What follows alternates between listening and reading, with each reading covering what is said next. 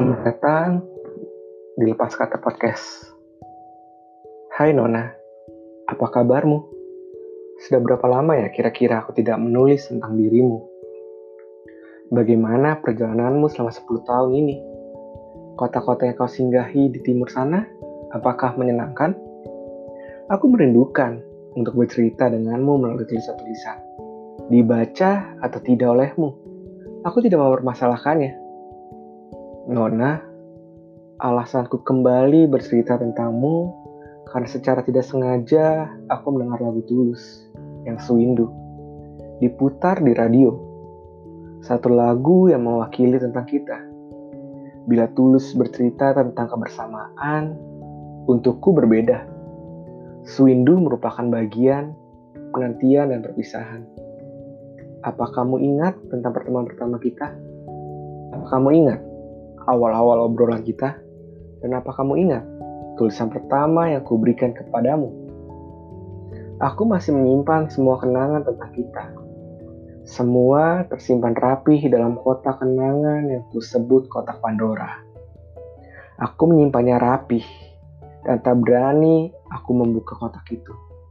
Karena aku tahu bila aku membukanya akan ada hal terjadi.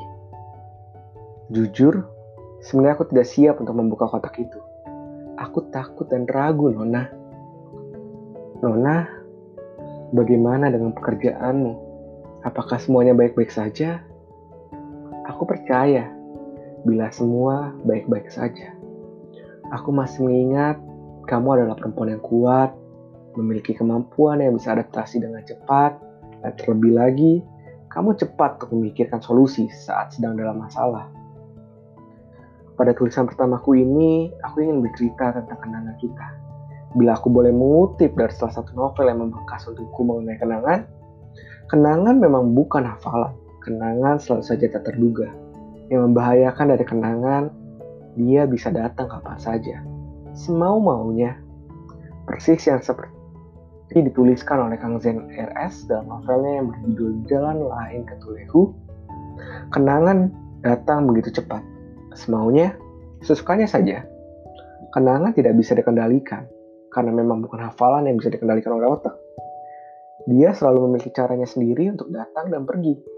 Ketika ia datang atau pergi, kita harus siap untuk menerimanya. Kenangan tentang kita yang muncul di dalam otakku terlintas begitu saja. Padahal aku selalu menghindari untuk kotak Pandora itu terbuka tapi dia terbuka sendiri tanpa izin. Kenangan yang memberikan aku alasan untuk kembali menulis tentangmu. Untukmu sendiri, Nona, menurutmu apa itu kenangan? Apakah kamu masih menyimpan kenangan tentang kita? Sepuluh tahun aku telah mengenal dirimu. Namun, kini aku menyadari bahwa aku masih belum benar-benar mengenalmu. Sepersekian persen pun aku tidak benar-benar mengenalmu. Bila aku memperpendek waktu lagi, 8 tahun kita terpisah. Sisanya pun kita jarang untuk menghabiskan waktu bersama. Anehnya, dalam waktu 2 tahun itu saja, aku merasa sudah mengenal dirimu. Pertemuan pertama mungkin akan selalu diingat oleh beberapa orang. Karena pertemuan pertama memiliki kesan tersendiri bagaimana cara menyapa, bagaimana cara berkenalan, bagaimana cara memandang.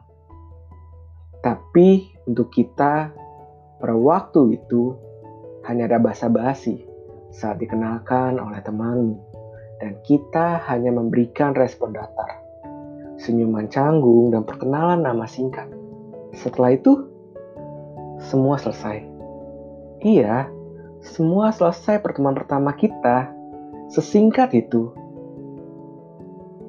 pertemuan pertama dan hal yang pertama, pertama kalinya kamu meminta untuk aku datang pada momen spesialmu.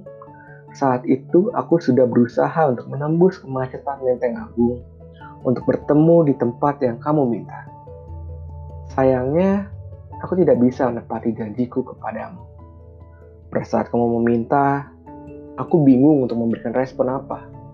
Dalam otakku hanya berkata, Iya, siap. Apa aku boleh menceritakan alasanku dalam tulisan ini? Aku menganggap boleh. Jadi aku akan menuliskannya. Pada saat hari spesialmu itu, ternyata teman masa kecilku pun sedang ujian akhir. Dan dia memintaku untuk datang. Aku memilih untuk datang di ujian akhir temanku terlebih dahulu. Setelah itu baru aku datang ke tempatmu. Semuanya berjalan lancar di awal. Hingga akhirnya Aku tidak pernah bertemu denganmu pada saat hari wisudamu. Bila ada yang bertanya kepada aku mengenai hal apa yang paling aku sesali, dan jika diberikan kesempatan untuk memperbaikinya, aku akan menjawab. Aku ingin memperbaiki kesempatan itu tepat pada momen wisudamu. Aku akan mempersiapkannya lebih maksimal. Bahkan pada saat itu, aku hanya membawa badan dan keberanian untuk bertemu denganmu. Sampai sekarang, aku selalu memberikan pesan kepada teman-temanku untuk mempersiapkan dengan maksimal. Minimal bunga bila datang ke acara spesial bagi seseorang dalam hidupnya. Aku membenci yang namanya kenangan. Ketika aku berusaha untuk memikirkan kenangan apa lagi yang ingin kuceritakan kepadamu, ia tidak mau muncul bila dipaksa. Kenangan memang bukan hafalan. Bila hafalan, aku bisa saja mengendalikan untuk datang kapan saja. Tetapi kenangan tidak seperti itu cara mainnya. Kenangan-kenangan memang tersimpan rapi. Seberapa keras kita untuk melupakannya atau menghapusnya, dia tidak akan pernah hilang sepenuhnya. Dia akan kembali semaunya. Kenangan itu seperti cinta. Datang dan pergi semaunya. Memeluk erat dan juga menikah dengan sangat dalam. Setiap lagu, tempat, dan apa pun itu akan memunculkan kenangan yang tidak bisa kita pilah dan pilih mana kenangan yang ingin dimunculkan dan yang dihindari. Seperti halnya dirimu, kamu hanyalah kenangan yang tiba-tiba muncul memberikan senyuman dan semangat. Tetapi di sisi lain, kamu muncul untuk memberikan penyesalan dalam hidup.